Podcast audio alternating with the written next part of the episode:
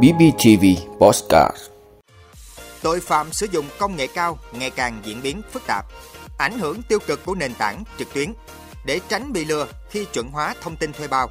Sản xuất buôn bán cocaine tăng lên mức kỷ lục trên toàn cầu. Đó là những thông tin sẽ có trong 5 phút sáng nay, ngày 19 tháng 3 của BBTV. Mời quý vị cùng theo dõi. Thưa quý vị, những ngày gần đây, hàng loạt phụ huynh tại thành phố Hồ Chí Minh và thành phố Hà Nội nhận được cuộc gọi của kẻ lạ mặt yêu cầu chuyển khoản gấp chi phí phẫu thuật cho con do bị té ngã ở trường học. Quá lo sợ, nhiều phụ huynh đã chuyển tiền cho bọn xấu. Đây là thủ đoạn lừa đảo, cần được các cơ quan chức năng vào cuộc xử lý nghiêm minh. Trên thực tế hiện nay, các loại tội phạm sử dụng công nghệ cao ngày càng diễn biến phức tạp với nhiều chiêu thức, thủ đoạn vô cùng tinh vi, với số tài sản bị lừa không hề nhỏ.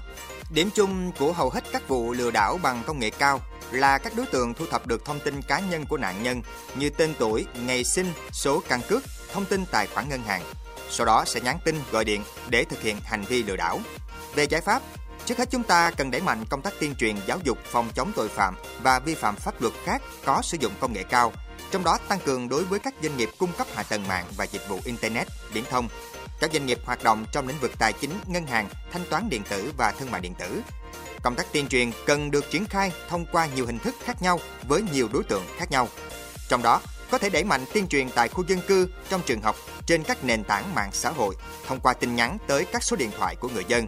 Bên cạnh việc các cơ quan chức năng thực hiện tốt công tác quản lý nhà nước và phòng ngừa đấu tranh bằng các biện pháp nghiệp vụ, thì biện pháp phòng ngừa xã hội giữ vai trò hết sức quan trọng. Bản thân mỗi người dân cần nâng cao cảnh giác, tự trang bị kiến thức nhất định cho chính mình để không bị dính bẫy của các đối tượng. Cảnh giác ở đây được biểu hiện thông qua việc rất cụ thể như không chia sẻ, cung cấp thông tin cá nhân lên mạng, không truy cập vào các đường link lạ, không nên tin vào các nguồn thông tin không chính thống. Điều quan trọng là phải luôn tỉnh táo, giữ bình tĩnh và xác thực thông tin trước khi làm theo hướng dẫn của người lạ. Việc mỗi cá nhân tự trang bị cho bản thân những kiến thức nhất định sẽ cùng với các cơ quan chức năng chủ động hơn trong công tác phòng ngừa, xóa bỏ các điều kiện mà các loại tội phạm có thể lợi dụng để phạm tội. Qua đó, góp phần giữ gìn môi trường, không gian mạng an toàn, bảo vệ quyền và lợi ích hợp pháp của người dân.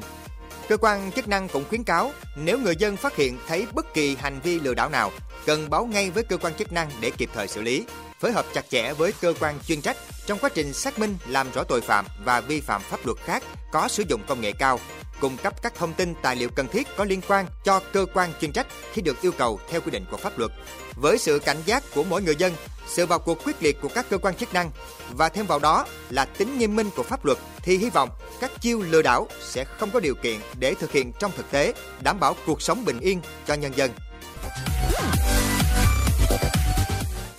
Thưa quý vị, theo số liệu vừa mới công bố từ sách trắng thương mại điện tử Việt Nam năm 2022, thời lượng truy cập Internet trung bình mỗi ngày của người Việt Nam đang tăng lên. Đặc biệt, đối tượng sử dụng Internet trên 9 giờ một ngày tăng vọt.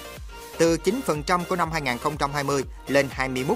trong năm 2021. Có tới 53% đến 61% người dùng Internet để tham gia diễn đàn, mạng xã hội hay là xem phim, nghe nhạc. Đáng lo ngại, đi kèm với những con số tăng trưởng này là hiện tượng nghiện các nền tảng trực tuyến và bị ảnh hưởng xấu từ những video độc hại. Với thuật toán của các nền tảng mạng xã hội hiện nay, chỉ cần một lần người dùng vô tình hoặc cố ý mở một video clip thì những lần truy cập sau, các video với nội dung tương tự sẽ tự động được giới thiệu tới người dùng.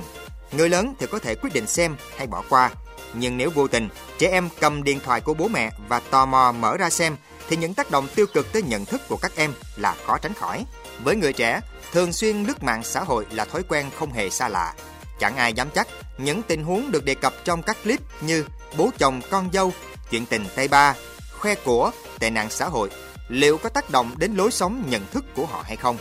Không thể cấm đoán một cách cực đoan, nhưng cũng không thể thả nổi để phát triển tự do. Chúng ta nhìn thấy rõ tác hại của những nền tảng trực tuyến đang ảnh hưởng đến người dùng hiện nay, đặc biệt là giới trẻ. Chưa kể những nguy cơ khác về an ninh dữ liệu cá nhân, một vấn nạn đau đầu nhiều ngày qua.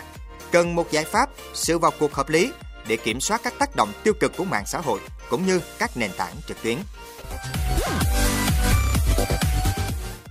Thưa quý vị, từ ngày 31 tháng 3 năm 2023, các doanh nghiệp viễn thông sẽ tạm dừng hoạt động của thuê bao nếu không chuẩn hóa thông tin cá nhân sau khi đối soát thông tin với cơ sở dữ liệu dân cư và có thông báo đến khách hàng.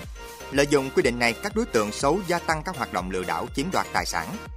Cục An ninh mạng và Phòng chống tội phạm sử dụng công nghệ cao Bộ Công an khuyến cáo người dân cần hết sức cảnh giác đề phòng nếu nhận được các tin nhắn giả danh thương hiệu của các nhà mạng. Người dân tuyệt đối không làm theo và cung cấp thông tin cá nhân cho các cuộc gọi tin nhắn được gửi từ đầu số lạ. Mỗi nhà mạng đều có các đầu số được định danh để cung cấp thông tin tới khách hàng và hoàn toàn không yêu cầu cung cấp thông tin cá nhân, mã OTP qua điện thoại. Người dân cần kiểm tra lại thông tin thuê bao điện thoại và cập nhật thông tin theo quy định bằng các cách như kiểm tra thông tin chủ thuê bao theo cú pháp tin nhắn TTTB gửi 1414, tra cứu thông tin, cập nhật thông tin thuê bao trên các ứng dụng của nhà mạng My Viettel, My VNPT, My Mobile Phone, gọi điện trực tiếp tới nhà mạng hoặc đến điểm giao dịch của nhà mạng để cập nhật thông tin thuê bao. Thưa quý vị, Văn phòng Liên Hiệp Quốc về ma túy và tội phạm vừa đưa ra báo cáo, việc sản xuất coca, thành phần chính của cocaine, đã tăng 35% so với mức trước đại dịch. Nguyên nhân là do các băng đảng ma túy lợi dụng các hạn chế chống dịch Covid-19 để buôn lậu lượng ma túy kỷ lục trên toàn thế giới. Đây là mức tăng sản xuất cocaine đột biến và mạnh nhất kể từ năm 2016, diễn ra trong bối cảnh các băng đảng ma túy ở khu vực Nam Mỹ đang nỗ lực hợp lý hóa hiệu quả của các phòng thí nghiệm chế xuất ma túy nhiều vụ bắt giữ ma túy khác nhau cho thấy những đối tượng buôn bán ma túy đã cố gắng ngụy trang cocaine trong việc phân phối các vật dụng hàng ngày như giấu bên trong quả bơ và thậm chí cả khẩu trang y tế. Thậm chí những đối tượng buôn ma túy biến cocaine thành các dạng khác nhau để qua mặt cơ quan chức năng trước khi được tái chế tại điểm đến cuối cùng.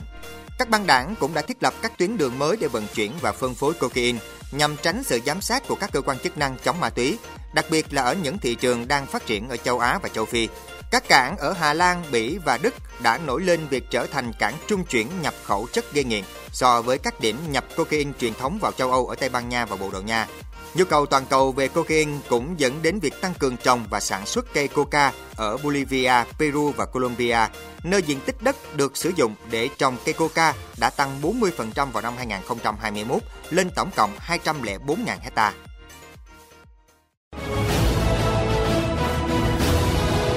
Vị đã luôn ủng hộ các chương trình của Đài Phát thanh truyền hình và báo Bình Phước. Nếu có nhu cầu đăng thông tin quảng cáo ra vặt, quý khách hàng vui lòng liên hệ phòng dịch vụ quảng cáo phát hành số điện thoại 02713 887065. BBTV, vì bạn, mỗi ngày.